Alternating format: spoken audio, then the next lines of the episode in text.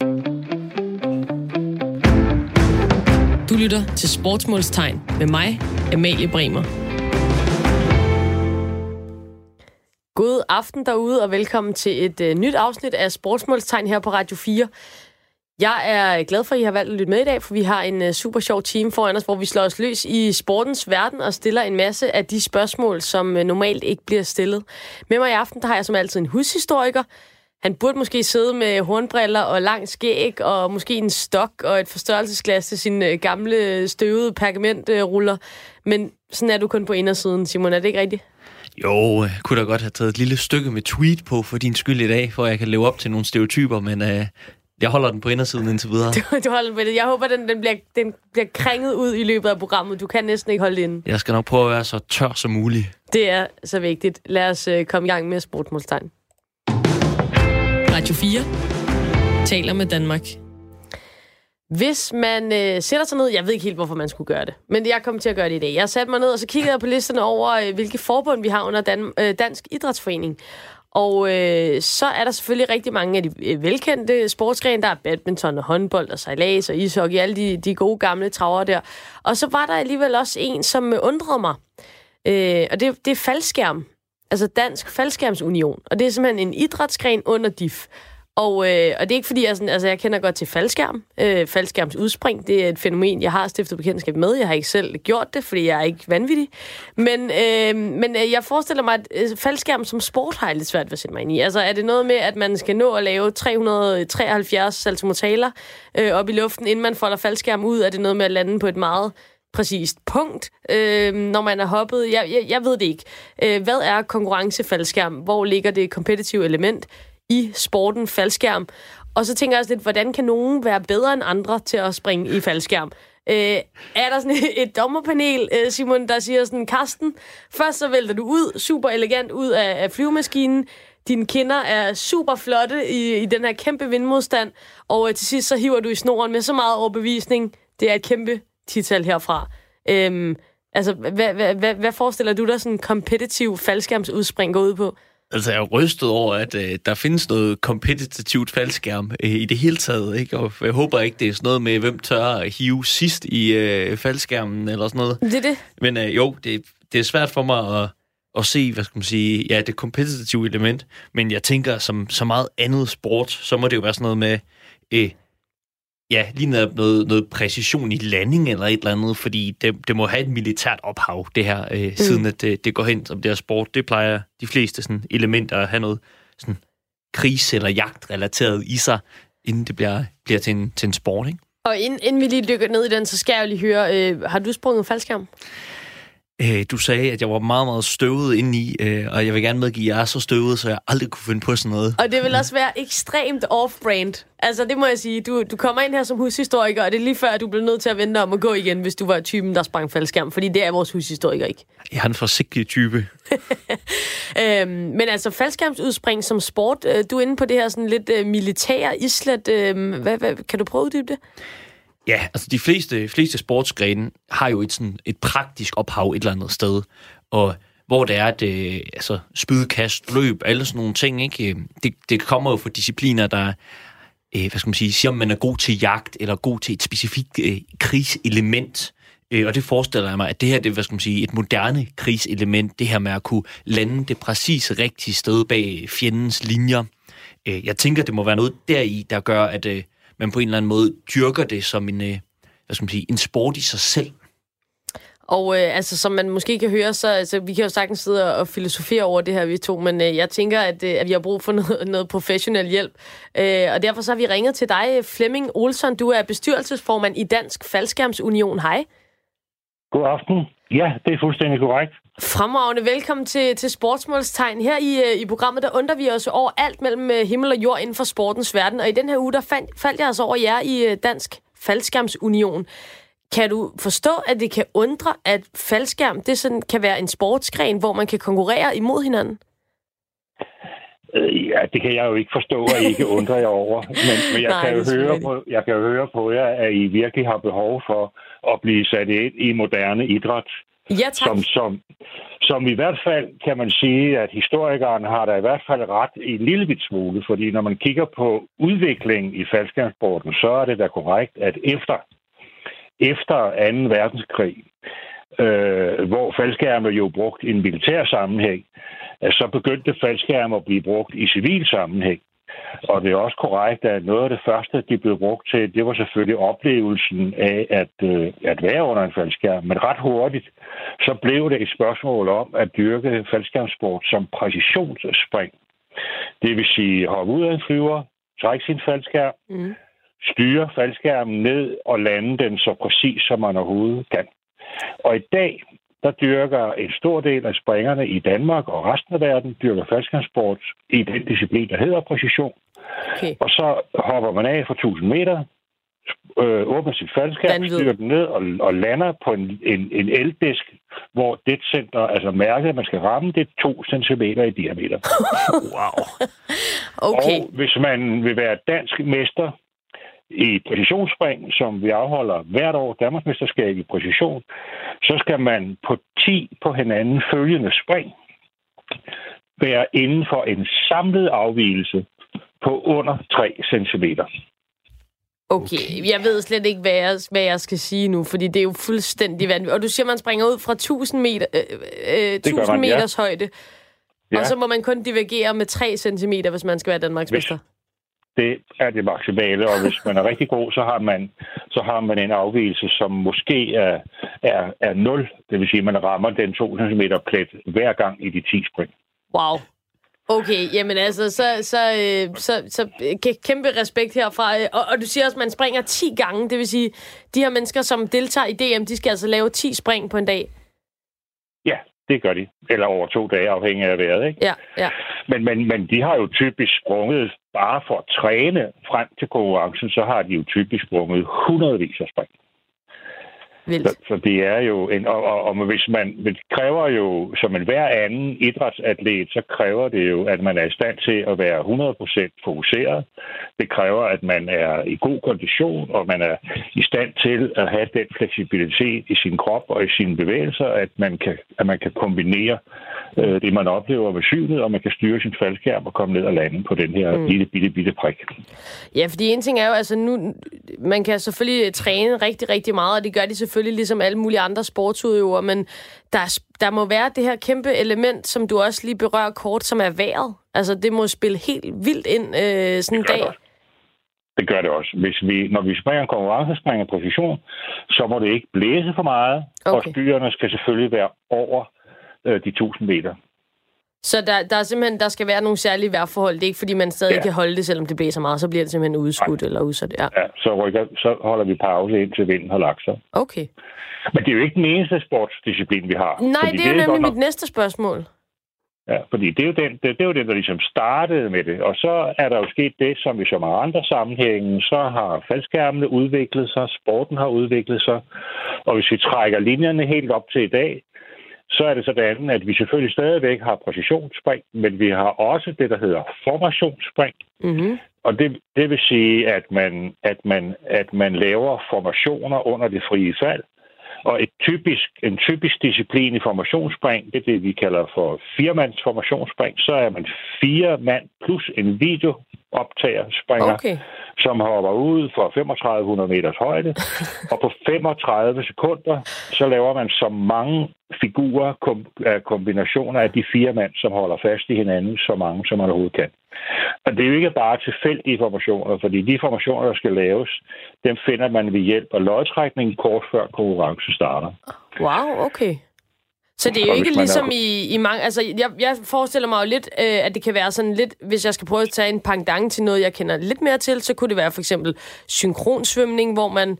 man der, der forbereder man jo så en eller anden rutine, men her der er det simpelthen bare øh, nogle tilfældige formationer, der bliver trukket ud til de ja. enkelte hold. Det er ikke nogen dum sammenligning med synkronsvømning, bortset fra, at i synkronsvømning, der kender holdet jo øh, de figurer og de, og de øh, øh, synkron, øh, de vil lave undervejs. Dem kender de jo på forhånd. Ja. I formationsspring, der, der finder man kombinationen af figurer ved hjælp af lodtrækning.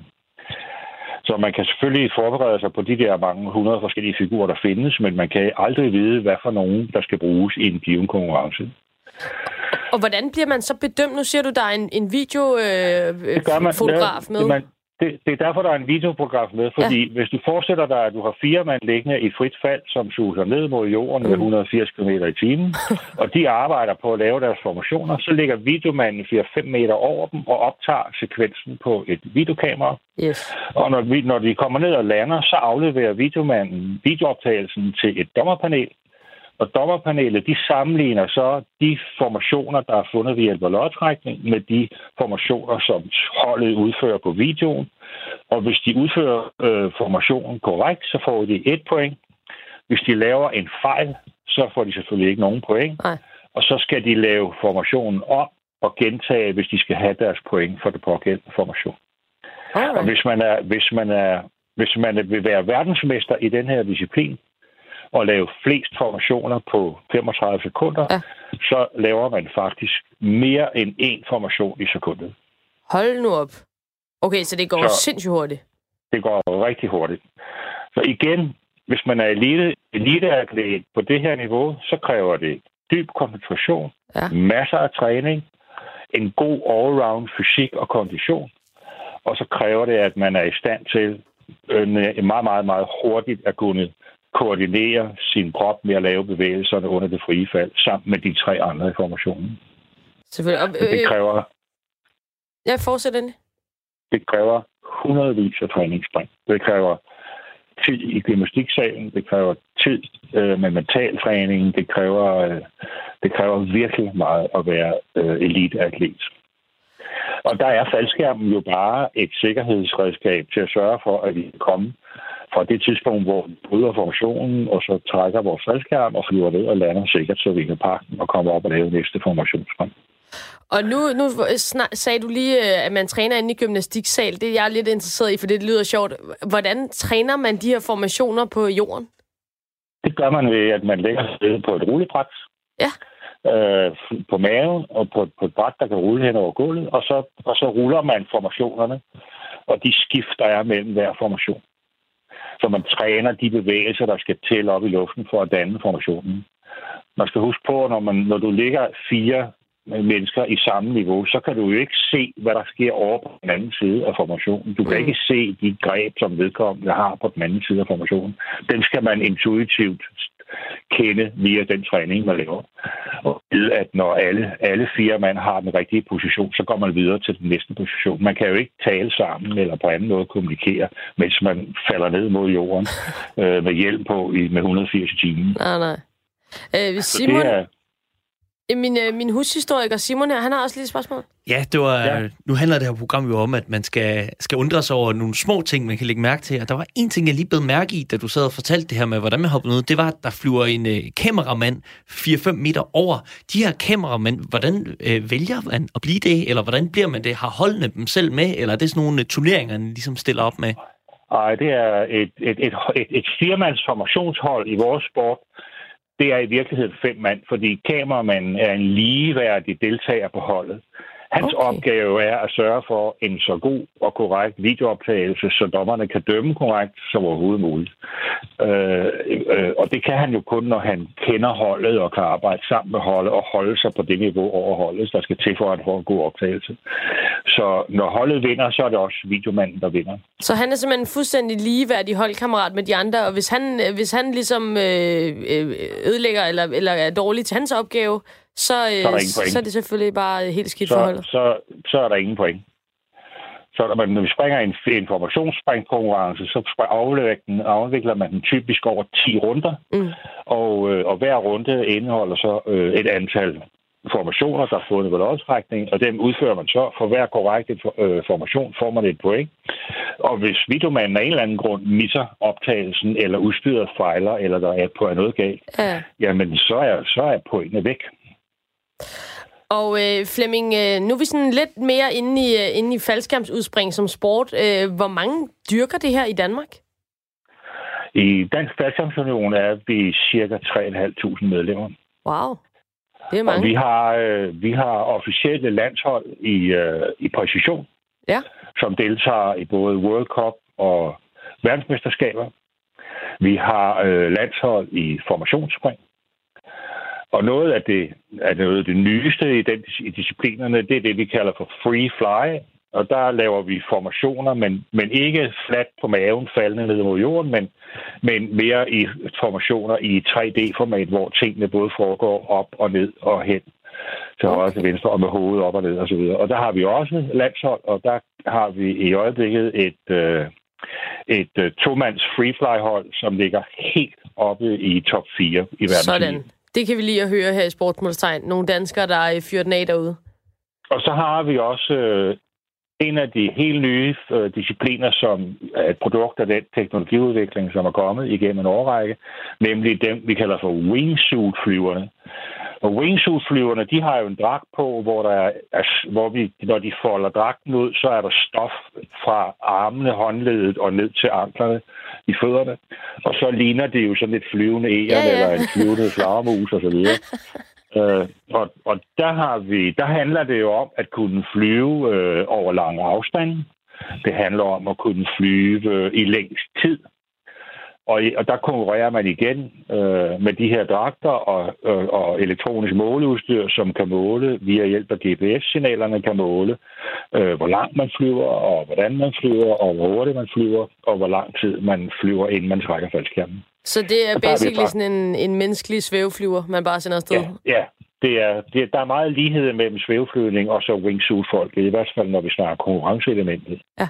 Men der er vi faktisk også i en situation, hvor vi har et par stykker, som er helt oppe i toppen af verdenseliten. Sådan. Og, altså... og den sidste disciplin, ja, så kan I lige ja. have den sidste med her, ja, fordi at uh, en moderne faldskærm er jo sådan en firkantet sag, som, som opfører sig i luften fuldstændig på samme måde, som en vinge på et fly gør. Mm. Og og i og med, at en, en moderne faldskærm har en meget, meget stor manøvredygtighed og kan opnå store hastigheder, så har vi en disciplin, som hedder Canopy Piloting, som handler om, hvordan man kan flyve sin faldskærm. Og der handler det om at, øh, at kunne flyve øh, øh, øh, øh distance imellem to målpunkter på tid, og det handler okay. om, om, præ, om præcision at kunne flyve og lande præcision med stor hastighed. Så, så der, er, der er rig mulighed for at være sportsatlet i dansk faldskærmssport. Ja, det lyder som om, at der er, der er noget for enhver smag. Øh, nu siger du, at I allerede har øh, over 3.000 medlemmer. Det, det, det tænker jeg er, er flot, men, øh, men man vil selvfølgelig altid gerne have flere. Kan I mærke, at der er sådan... Altså, personligt, jeg vil da gerne... Jeg, jeg vil egentlig gerne prøve at springe i faldskærm, men jeg tør simpelthen ikke. Altså, det må være svært at få, få nye medlemmer, tænker jeg, når der, der, Altså, det er sådan en rimelig grænseoverskridende sportsgren. Altså, det, det, jeg ved ikke, om det er svært at få nye medlemmer, men, men, men vi har jo den udfordring, at, at rigtig mange mennesker har, har det der med, jeg vil gerne prøve at springe faldskærm stående på deres, jeg kunne godt tænke mig at prøve liste. Ja. Og, og dem får vi jo øh, sådan set masser af hver eneste år, og, som, som, som siger, det vil jeg egentlig godt prøve, fordi jeg godt tænke mig at få oplevelsen. Det, der jo så er vores udfordring, det er at få de mennesker til at se sporten og til mulighederne i det, og få dem til at blive.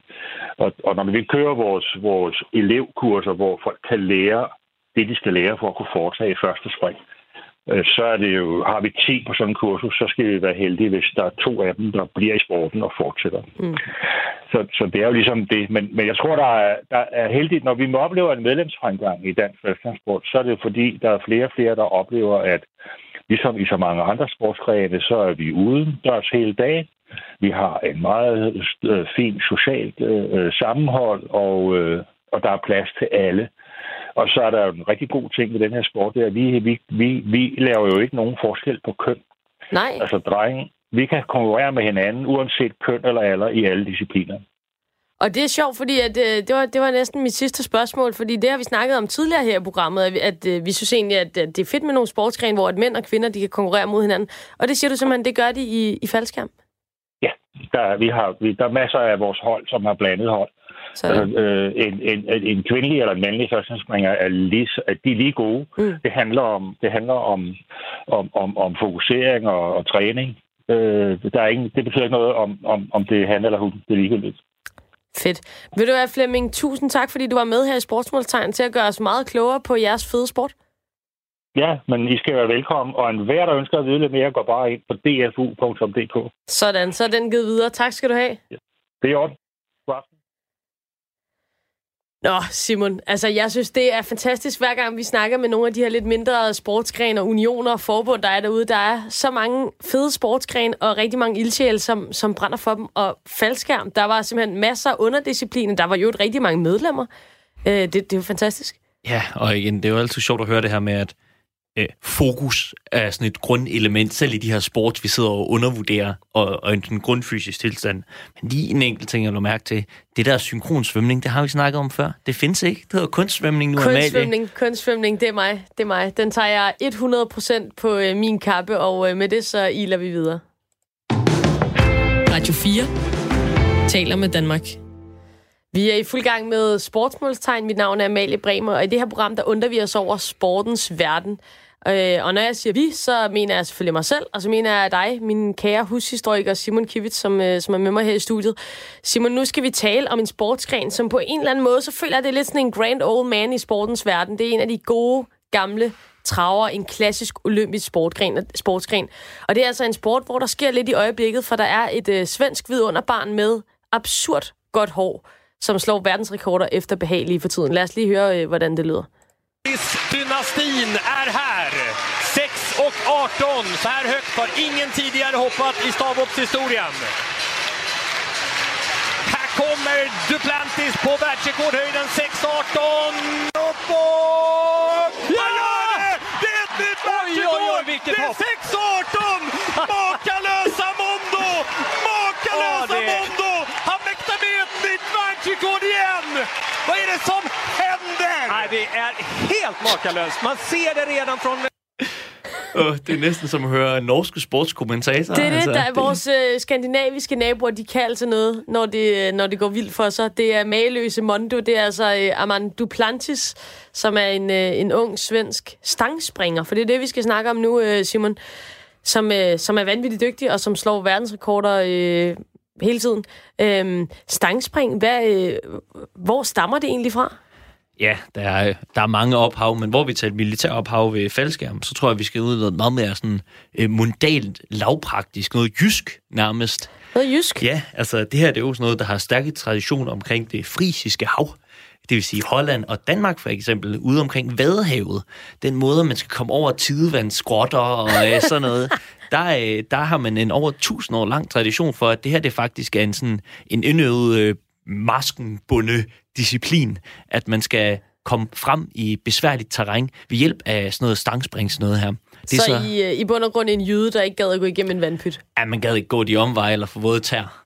Det er et langt hen ad vejen et, hvad skal man sige, sådan moderne praktisk ophav, men det har også, øh, hvad skal man sige, spor tilbage til det antikke græske olympiade og så videre. Og øh, en af dem, som øh, dyrker stangspring. Det er øh, dig, Mikkel Ringsted. Du er stangspringer og mange kæmper i Københavns IF, og så er du med os her i Sportsmålstegn for at forklare os lidt om øh, stangspring. Ja. Mikkel, hvad, øh, hvad er det allerfedeste ved stangspring? Det er helt klart det her med, at øh, du har det her element med at, øh, at flyve, som, øh, som Mondo også har lavet et hashtag, der hedder Born to Fly, mm. som han ligesom udlever rimelig godt lige her nu for tiden. Ikke? Øh, og det er, det er, at du har et, øh, et, et moment, hvor du faktisk er oppe i luften, og du kontrollerer lidt, hvordan sådan, du bevæger dig deroppe. Ikke? Og hvad er det helt præcist, øh, man gør? Fordi jeg synes jo, det, det ser ret vildt ud. Altså for mig så er det sådan rimelig ufatteligt, at, øh, at man ikke bare tumler bagud hver gang, men alligevel får tvunget stangen afsted og, og ryger fremad. Så prøv lige at forklare os lidt, hvad er det helt teknisk, der sker? Og så i stangspring, så skal man huske, at det er jo ikke alle, der starter på det, han ligger og springer på. Jeg Nej. springer selv 5 øh, meter, øh, og når man starter som regel i de små aldre, 10, 12, 10 til 11 år, så øh, starter man med nogle helt andre stænger i den, dem han har. Det er også det, der er noget af det tekniske ved stangspring, det er faktisk de her stænger, og hvordan man ligesom finder ud af, hvilke stænger, der passer til en. Der er nogle øh, numre på dem. Du skal finde ud af, hvor lang en stang du skal springe med, og du skal finde ud af, hvilket flexnummer den har. Og det her flexnummer, det er en af de, det er sådan de numre, man måler, når man får lavet, får lavet en stang. Så skal man ligesom forestille sig, at du har den her du har lige lavet en stang. De der, der laver stænger, de har jo selvfølgelig en, en formel, hvor hvordan nogenlunde den stang, folk har bestilt, skal mm. se ud. Men øh, for at finde det her flexnummer, så lægger du stangen ligesom mellem, øhm, hvad man sige, ligesom hver 10 cm for hver, øh, for bund og top, så ligger du ligesom, sådan, så den hænger frit i luften, ja. og så hænger du et 50 kilo lod i midten. Og så ser man, hvor langt, altså sådan, ligesom den bøjer ned, hvor mange centimeter den ligesom bøjer ned. Okay. Det, det var meget, det er så det nummer, du det er får. dens flexnummer. Altså centimeter, det er så det her flexnummer. Okay. Og så jo lavere det bliver, altså vil sige, jo mindre de her 50 kg faktisk bøjer stangen, mm. jo stivere bliver stangen også. Selvfølgelig. Ja, og så jo mere kan den så bære og løfte og sådan noget. Og det er også en af grundene til, at uh, for eksempel Mondo, han er rigtig dygtig.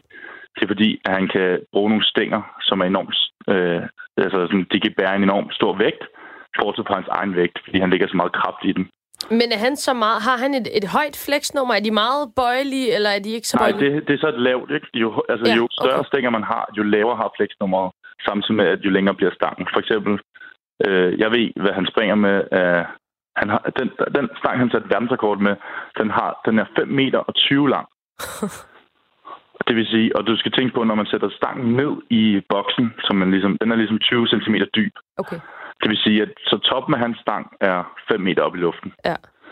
Så at han passerer ligesom 1,18 over, over stangen, ikke? Er ligesom er slut, der er ikke mere stang, så, der, så springer han yderligere 1,18 over. For at sammenligne det, så kan man sige, jeg springer selv med en stang, der er 4,90 meter ja. og 15,4 i flex, og jeg springer 5 meter. Det vil sige, at jeg springer 30 cm over, over, hvor stangen ligesom er slut. Øh, fordi at man ligesom husker, huske de her minus de her 20 i boksen. Ikke? Jo, jo, selvfølgelig. Altså, ja. så, så hvad er det, der gør ham så vild? Øh, det er nok det her med, at han har sprunget stangspring siden han var tre år, mm. og han har en far, som har været professionel stangspringer. Han har en svensk mor, som har været mange kæmper, faktisk. Okay. Øh, i, øh, også på højt elite-niveau. Og så har han haft en stangspringsanlæg i sin baghave, og han har haft to større brødre. Ja, det er, ikke, det er ikke alle, der lige har et stangspringsanlæg i sin baghave, vil jeg sige, men det er især ikke siden man har været tre år gammel. Øhm, og så har han haft to større brødre, som også har sprunget stangspring, faktisk, som han har konkurreret mod. Jeg kan ikke helt huske, hvor meget ældre de er, men de er et par år ældre end ham. Ja.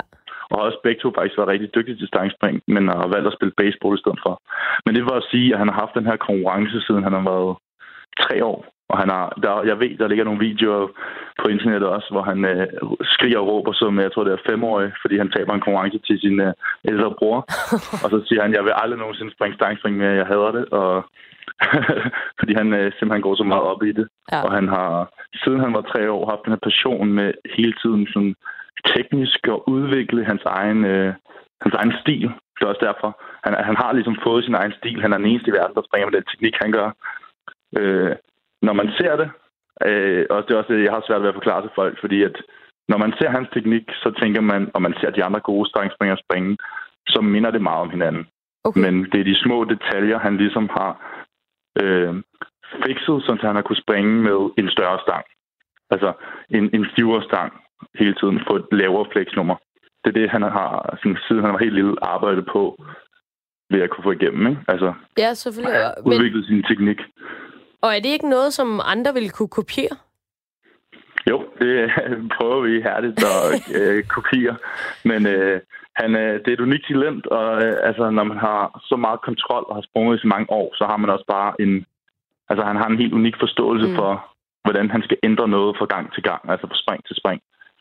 Øh, jeg, man kan jo også, jeg, jeg kan jo også godt springe Øhm, jeg kan nok ikke springe flere teknikker, men jeg kan godt ændre nogle små ting i mit øh, tilløb, for eksempel. Ja. Jeg kan ændre, hvor langt mine hænder er fra hinanden, og hvor højt jeg holder, og hvilken stang jeg skal springe på. Men jeg tror også, det har noget at gøre med, at han har det helt vanvittige overblik over, hvordan han fra spring til spring, han kan ændre de små ting og nemmere justere. Og det er også det, der gør ham til et vanvittigt talent. Og altså, det er interessant det her for mig, som, som jo bare som ikke ved særlig meget om stangspring, og du kan forhåbentlig gøre os klogere øh, endnu. Øh, men, men du siger det her med, at han har en meget lidt fleksibel stang, og til gengæld så kan han så komme over en meter højere, end, end hvad stangen er. Øh, det synes jeg jo lyder sådan lidt, det er lidt kontraintuitivt for mig, fordi jeg tænker, hvis man har en meget fleksibel stang, så bliver man jo ligesom bounced endnu højere op. Så, så det, det er også ret imponerende, er det ikke det, at han har en lidt fleksibel stang, og så alligevel formår at komme over en meter højere op end, end enden på stangen? Nå, det, det sådan, det skal siges, er, at øh, altså, jo, jo stivere en stang, du ligesom har, ja.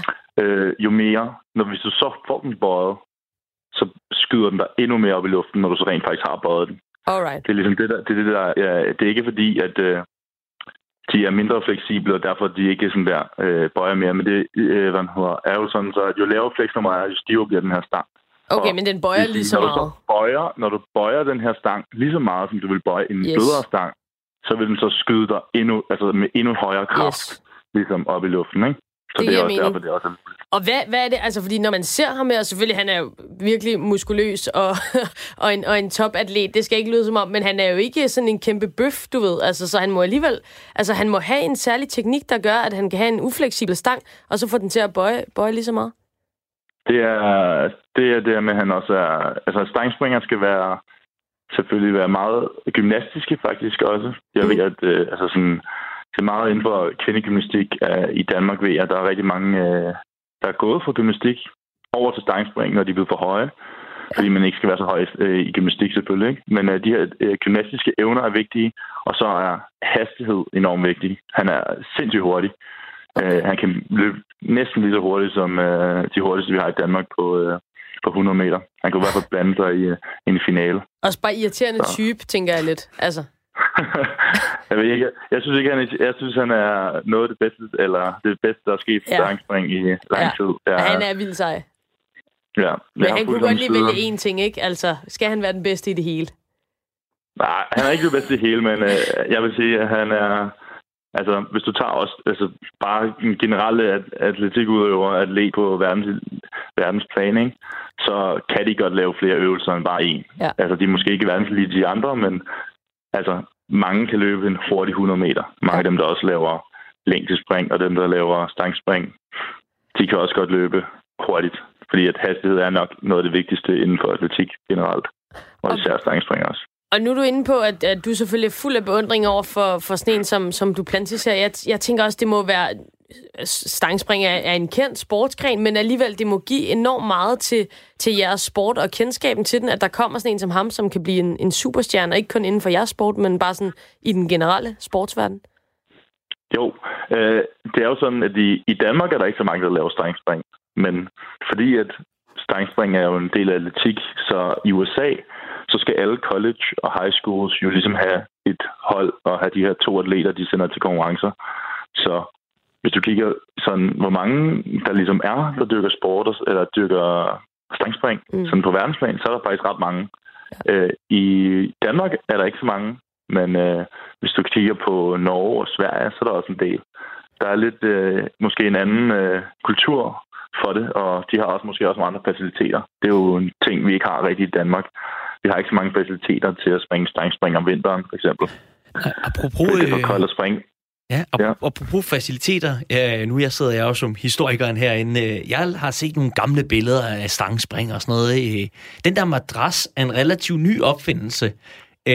Kan, du, kan, du sidde, og- kan du fortælle lidt om, hvor, hvor det her rent faktisk kommer fra? For jeg har hørt rygter om, det er noget med, at man traditionelt set har sprunget på savsmuld. Det tænker jeg, man har gjort noget for, hvor vågehalset man ligesom har turet at være i de her højdespring. Ja, øh, hvad hedder, vores øh, hvad hedder, øh, klub har jo en, øh, bare lige for at vende tilbage til, at det er en, øh, en gammel disciplin i atletikken. Øh, vi har en OL sølv fra 1920 i Antwerp, og i 24 en dansker, der har fået det. Øh, der, dengang, der sprang man på sand. Landede man på en stor, i en stor sandbunke.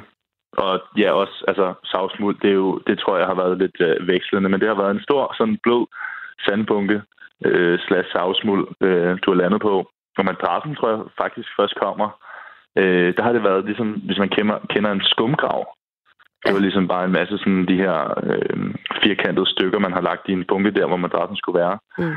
Øhm, og så har de ligesom hoppet ned på den. Men der har det jo også været en, nogle andre stænger, de sprang med dengang. Og det har været... Øh, sådan, de har ikke sprunget lige så højt, selvfølgelig. Men ja, jeg, jeg er enig. Jeg undrer mig også over, at øh, man har ture og springe fire meter op i luften, og så lande på sand. Det her er stillet spørgsmålstegn nogle gange, må jeg sige. Jeg forestiller mig, der har været nogle, øh, nogle brækkede ben i, i nogle landinger dengang. Øhm, ja, det tror jeg helt sikkert. øh, Mikkel, i, øh, i, i højdespring, der har vi øh, i, i 60'erne, der så vi Fosbury Fluff, som også er noget, vi har snakket om her i, i programmet, som ligesom revolutionerede den måde, man lavede højdespring på. Har I lignende fænomener inden for stangspring, udvikling, altså hvor der er kommet nogen, der lige har sagt, hey, jeg gør det på den her måde, og så er det bare stukket helt af?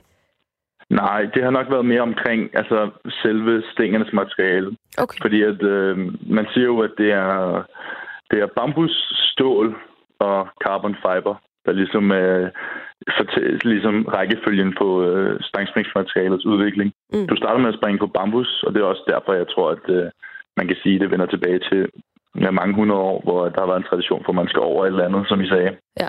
Øh, der kan man jo bruge bambus ret nemt. Øh, så det er bare ikke så fleksibelt, og det knækker forholdsvis nemt, når der bliver lagt mange kræfter i, kan I forestille jer. Ja.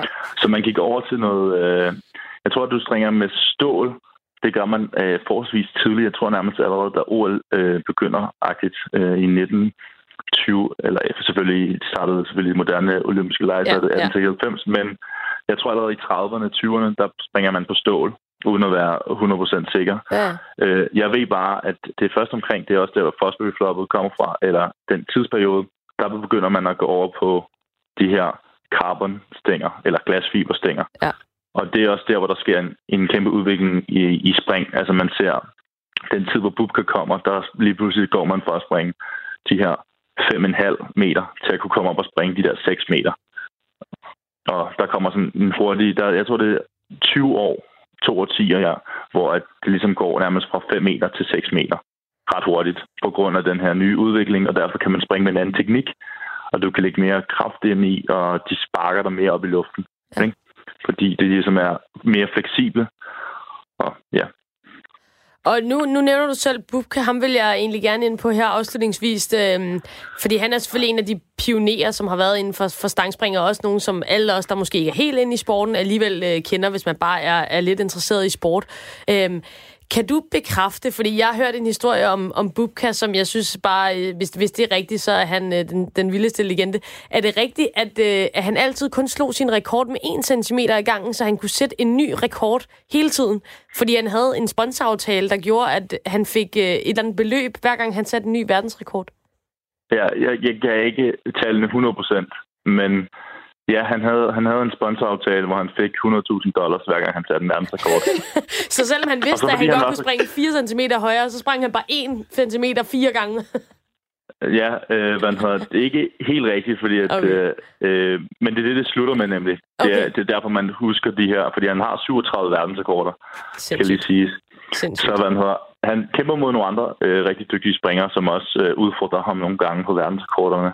Så der har været nogle konkurrencer, hvor de blev, den er blevet slået med mere end en centimeter. Men hver gang han selv kunne sætte den på verdensrekorden, så satte han den altid kun en centimeter højere, ja. Så han har til slut, jeg tror jeg, den hedder 607, og så bare 8, 9, 10, 11, 12, 13, 14, 15. Ikke? Den har han altså regnet ud, den der. Og det er også det, Mondo kommer til at gøre, helt 100 procent. Sådan. Ved jeg du tror hvad, aldrig, han kommer til at sætte mere end en centimeter op ad gangen. Den tager, den tager han et skridt ad gangen, men, øh, men han er godt at ja. gøre sejr. Jeg tænker, at, øh, at du selvfølgelig også, alle os andre glæder os til at se, hvor, øh, hvor han ender henne, fordi det er da noget af det talent, der er kommet frem der. Ja, det vil jeg se meget frem til. Det, det, som sagt, det kan nærmest kun gå ned og bakke for ham nu, ja, eller opad ved at sætte flere verdensrekorder, fordi han har ligesom sat den. Nu skal han bare vise, at han er den bedste stangspringer, der har gået på den her i år. Sådan. Mikkel Ringsted, stangspringer og mangekæmper i København GF. Tusind tak, fordi du var med her i Sportsmålstegn. Jo, tak. Tak, fordi jeg måtte være med. Hej. Hej. Simon, der var altså en stangspringer her, som øh, bare tog hatten af for, for den unge svensker. Ja, det må man, øh, det må man sige. Det er også, altså, det er der specielt, når de er helt gamle, klassiske discipliner, om for nye verdensrekorder i det, og øh, om det så i moderne tid betyder, at man har en teknik, hvor man kan bøje en hårdere stang øh, hårdere end de andre, eller sådan noget, så er det da stadigvæk vildt fascinerende, at man kan mm. blive ved med at sådan overskride grænsen for, hvad mennesket kan. Og det er også det er lidt fascinerende, det her med, at det er en sport, hvor der selvfølgelig, som, som Mikkel fortæller, og det er jo fuldstændig utvivlsomt, der er masser af teknik, der er masser af råstyrke, der er masser af finesse i, hvordan man holder på stang osv., men det er jo også helt vildt bundet op på den her stang.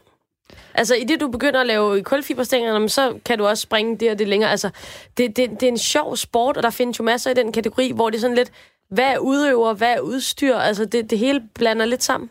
Ja, igen, man så den jo med, med hvad skal man sige, øh, var det timerekorden i indendørs cykling for noget tid siden, hvor man ligesom skar alle rekorder, der var øh, lavet siden øh, ja, øh, siden øh, 70'erne eller sådan noget far, fordi at, øh, man gav udstyret for meget ansvaret for det, så mm. man ikke kunne se det på, hvem der lagde den bedste kraftpræstation i stedet for. Ikke? Det kunne man måske godt. Det kunne være spændende at prøve at kigge på sportsgren på den måde, og man kunne, kunne prøve at lave nogle udregninger på tværs af tid, så man kunne se ham her, svenskeren, overfor øh, Bobka, eller øh, hvad de hedder førhen, ikke? Og øh, ham her, svenskeren Mondo Duplantis, ham, øh, jeg synes næsten lige, vi skal høre vores øh, svenske venner flyne ud øh, over hans øh, seneste verdensrekord en gang mere. Dynastin är här. 6 och 18. Så här högt har ingen tidigare hoppat i stavhoppshistorien. Här kommer Duplantis på världsrekordhöjden 6.18.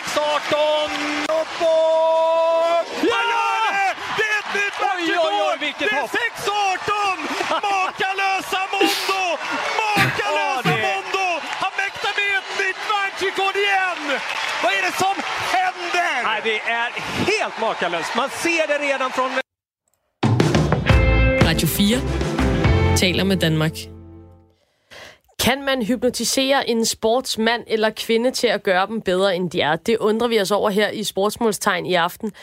Jan Hellesø, han er en af Danmarks dygtigste hypnotisører og manipulatorer, men kan han hjælpe sportsfolk til at præstere over evne ved hjælp af hypnose? Det vender vi tilbage til lige om lidt, øh, Simon. Jeg har glædet mig til at snakke om det her, fordi jeg har mange meninger om øh, hypnose, og så synes jeg også, at det her, det, det taber ligesom ned i, i noget interessant omkring sport, som handler om mentalitet og psyke versus Øh, altså, råt talent på en eller anden måde. Øh, for jeg forestiller mig ikke, at Jan Hellesø han kan hypnotisere nogen til at hoppe højere eller længere, eller kaste mere præcist.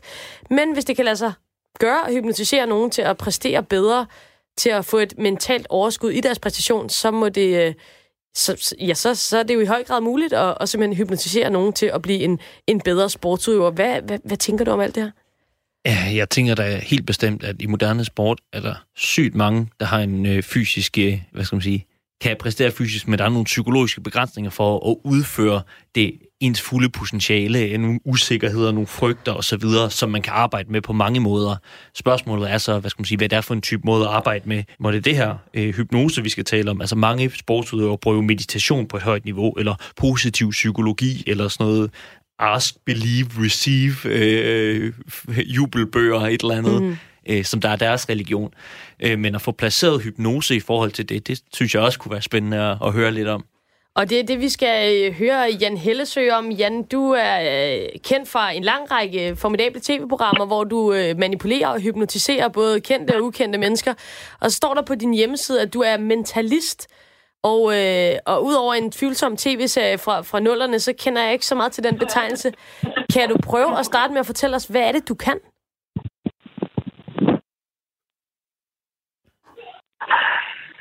Er du med os her, Jan? Nej, det kan være, at vi skal prøve at, at ringe Jan op igen.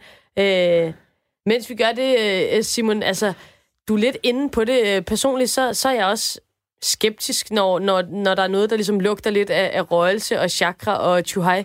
Øhm, men det er lidt svært at putte hypnose ned i den kasse. Det er ligesom, det er ligesom lidt noget andet, lidt mere the real deal, end, end, end de andre ting der, synes jeg. Ja, altså, altså hvis vi taler for eksempel meditation, der jo måske er noget, der på sin vis ligger tættere bag, ikke? så kan man jo godt sidde og, sidde og tænke i, om det her, det, hvad skal man sige, er en art hjulpet meditation, mere end det er noget, man, man gør selv. Eller sådan. Så på den måde er det, er, det, ja, er jo det, vi på en eller anden måde skal finde ud af, hvad det er for en boks, det her det skal ned i. Og, eller om det bare er fup. Øh, på den, for den sags skyld. Men jeg er helt enig, når jeg hører hypnose, så tænker jeg også chakra og røgelse og krystaller og spiritualitet, og det begynder at løbe mig koldt ned ad nakken. Men øh, nu tror jeg faktisk, at, øh, at vi har Jan Hellesø med. Vi håber i hvert fald, Jan, er du med mig her? Ja, hvis I kan høre mig. Fedt, det kan vi. Det kan vi. Alright, øhm, så er jeg med. Jeg har hørt, uh, jeg kunne godt høre jer. Og du så, kunne også godt høre godt. Mit, uh, mit spørgsmål. Det var bare mig, der ikke havde hul igennem. Uh, du må egentlig bare gerne starte med at fortælle os, hvad, hvad, er, det, du, hvad er det, du gør? Vi har alle sammen, eller langt de fleste af os, har, har set dig i aktion. Men, men kan du prøve at dykke lidt ned i, hvad, hvad er det, du kan? Altså først og fremmest, så kan vi lige dele det op i to forskellige afdelinger. Den ene er øh, altså det, som du nævnte, mentalisme. Mm Øh, det er sådan psykologisk manipulationer, hvor jeg får guidet folk hen i en retning, uden at de rigtig helt selv ved øh, om det, og jeg kan få dem til at, få dem til at, at tænke på forskellige ting. Og så er der den anden vej, som er, er det her, altså hypnosen. Mm. Øh, og, og, og nu kan jeg høre nogle, øh, nogle, nogle fine øh, fordomme øh, nogle for lidt skeptikere. omkring hypnose. ja, nå, ja, der er ikke så meget at være skeptisk imod, øh, imod her, for, for, for det er, hvad det er. Ja. Øh, man, man ved, at, at hypnose, det er Stanford University blandt andet, som, som, som forsker rigtig meget i hypnose, og har en, mm. en stor afdeling derovre. Øh, og så har vi for nogle, nogle vanvittigt dygtige forskere herhjemme, også, som, som forsker i, i hypnose. Ja. Øh, det, hvad man ved lige nu her, øh, for det, vi bliver hele tiden klogere på, på vores hjerne, mm. men det, hvad man sådan siger nu, det er, at hypnose er et fænomen, der findes op i vores hjerne, lidt ligesom placebo også er et fænomen. Vi ved, at det er der. Vi ved ikke helt, hvordan og det fungerer, men vi ved altså, at det er der. Øh, og så er der selvfølgelig alle mulige forskellige grene inden for hypnose, fordi at, at det ikke er så kortlagt endnu, jamen så, så er det en alternativ øh, form af det her hypnose. Ja. Så, så, så man kan sige, øh, ja, der er med statsgaranti nogen, der bringer øh, krystaller og andet hvis jeg må være så fri, øh, spids og kanel indover. Fordi det, det, det, det siger mig absolut ingenting, øh, alt det der. Og jeg er jo selv meget imod øh, alt, øh, som påstår, at det er overnaturligt, og, og, og hvad har vi ikke alt. Øh, så så, så, så jeg, jeg går altid så, så videnskabeligt til den, som jeg overhovedet kan. Også i mine live shows, når det er, at jeg hypnotiserer nogen. Jamen så, øh, jeg, jeg har lige afsluttet en tur rundt omkring landet 60 steder, hvor jeg hypnotiserede en til at kunne føle smerte i sin ene arm, og så begyndte jeg at stikke nåle igennem personens arm. Øh, og, og man kan sige, øh, ja, dem har jeg måske kendt i to minutter, inden før, eller før jeg begyndte at stikke nåle i deres arm. Ikke? Ja. Øh, så man kan altså, der er et eller andet inde i hovedet, det her fænomen hypnose, hvor man kan begynde at, at, at ændre virkelighedsopfattelsen. Øh, og hvis vi så lige skal tilbage på sporet med, med sportsudøvere, ja. øh, der, der, der ved jeg, øh, jeg, jeg har ikke selv arbejdet intensivt med det, mm. men jeg ved om, om nogle hypoterapeuter, som har øh, og, og hjælper øh, sportsudøvere, at der er faktisk noget, man skal være ret opmærksom på. Og det kom lidt bag på mig. Øh, for som terapeut også, så har jeg været vant til at hjælpe folk med deres problemer og traumer og fobier osv. Men lige præcis ved sportsudøver, der skal man faktisk være lidt påpasselig med det. For okay. det kan være, at det er det her, det her problem, de har haft på et tidspunkt i deres liv, som er den her driv, drivkraft, i, i, og er, er grunden til, at de er dygtige atleter, blandt andet, eller i hvert fald en af årsagerne til det, at de måske kan presse sig længere end andre folk. Det er fordi, at de måske har oplevet noget på et tidspunkt, og det skal man helst ikke løse, løsne alt for meget op om. Og det, og det, var, og det giver total mening. Altså, for vi kender ja. jo alle sammen godt øh, vores motivation for, hvorfor vi er, hvor vi er. Øh, og, og nogle gange så er der en helt klokkeklar grund til det, som, som er noget, vi har oplevet i vores liv. Så det er, er, sådan... der, er der, nu, nu, Nej, fortsæt gav, gav, det, gav, det, gav det et nogenlunde billede af, øh, hvad det her det kan gøre. Men jeg hørte også for øvrigt lige, at I var hurtigt inde på, at der selvfølgelig er nogle psykologiske øh, barriere en gang imellem, som kan komme ind og så rammer man den berømte mur. Mm. Men hvis man kan presse den der mur, hvis man kan presse den et andet sted hen, øh, så, så den ikke er ved målstregen, men den er øh, 10 km fra, fra målstregen, at den mur, den, den først skal ramme, så man sætter en, en, en psykologisk barriere et andet sted, så kan man altså også begynde at lave nogle, nogle ret vilde øh, forandringer. Og det, det, det tænker jeg også, fordi at, øh, det, det er sjovt jo, det her Catch-22, det nærmest er. Altså, vi kender altså, at man har en masse bagage, man bærer rundt på, det vil selvfølgelig være skønt at få det løst, men hvis det så i virkeligheden er det, der er ens motivation, jamen så er man måske ja. ikke den atlet, som man i virkeligheden er, eller den, man er blevet til. Øhm, men, men, men det, man måske kan hjælpe med, altså nu, jeg er, jeg er verdensmester i bordfodbold, og jeg har selv kæmpet rigtig meget med naver, da jeg ligesom startede med at spille og spillede på et højt niveau. Øhm, for eksempel på en enkelt, altså det kan jo, sådan en kamp kan komme ned til en enkelt matchbold i en VM-final, hvor man får så meget gummiarm, at man næsten ikke kan, kan lave sit skud. Vil du kunne gå ind og hypnotisere mig til ikke at blive nervøs i sådan en situation? Ja, det vil man godt kunne. Man kan godt gå ind og, øh, og simpelthen og løsne op for de her for de her tanker, der nu kommer, om at skulle øh, blive nervøs øh, i sådan et øjeblik. Øh, når, igen, nu kan jeg lige tage de erfaringer, hvad jeg selv har. Men ja. når jeg så nu har haft nogen op på, på scenen her, øh, nu, nu siger jeg her, det var fordi, jeg sluttede i torsdag, så det er relativt ja. nyt for mig stadigvæk. Ja. Øh, dem, jeg har haft oppe, dem, dem tager jeg lige med øh, bagefter og lige giver dem et, et par fif om, hvad kan de bruge det her til øh, fremover. Og mm. det er mm. sådan set noget, vi alle sammen kan bruge. Øh, og der, der fortæller jeg dem gerne. Og det kunne jo være, at det var noget af det samme, man sådan kunne bruge, måske på en lidt anderledes måde. Men jeg siger, øh, at, at hvis det nu er, at de skal til jobsamtale, eller hvis de skal til en eksamen, et sted, hvor de kan blive nervøse, så prøv at forestille dig, hvad det er, der gør dem nervøse. Hvad er det for nogle faktorer, der ligesom kunne gøre, at de vil være nervøse i det, i den, i det givende miljø? Mm. Øhm, og så prøv at forestille dig nu, og det her, det kan blive til en, en, en lille game changer, det er, forestil dig, hvad der skulle gøre dig rolig. Hvem kunne være der, som vil gøre dig rolig? Hvad kunne være der, som kunne gøre dig rolig. Øh, er der, er der nogle, nogle bestemte personer? Vil, skulle det være, der var et springvand med delfiner ved siden af, som ville gøre dig vildt rolig? Så forestil dig det. For nu begynder din hjerne lige så langsomt at forstå, at når, når jeg er her, okay, så, så, så, føler, så skal jeg bare føle mig rolig.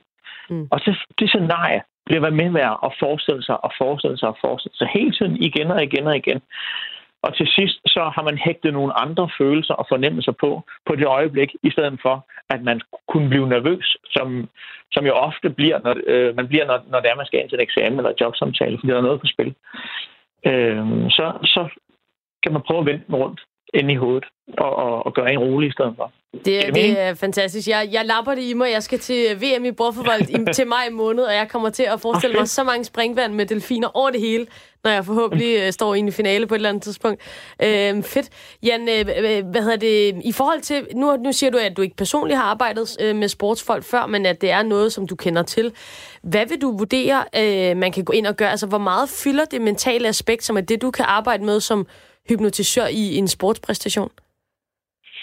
Jamen, ja, det er lige før, at du næsten er bedre til at, at, at svare på det spørgsmål selv, altså hvor meget det fylder i en sportspræstation, fordi mm. det ved du. Du har, du har stået der, så du ved fuldstændig, hvor meget at det fylder. Øh, øh, ofte så er der jo nogen, som har en hel masse øh, sådan nogle åndssvage ting, de skal gøre, inden, inden at de skal ind og spille, øh, og som de ikke må gøre, inden de skal ind og spille. Skyldig. Og så er det ligesom det, der fylder. Skyldig, ja. øh, og jeg havde den fornøjelse af at møde håndboldpigerne, inden de skulle til, til Japan og, og, og lege lidt med deres sind. Mm. Og jeg fik dem til ikke at kunne løfte en håndbold og, og alt sådan noget.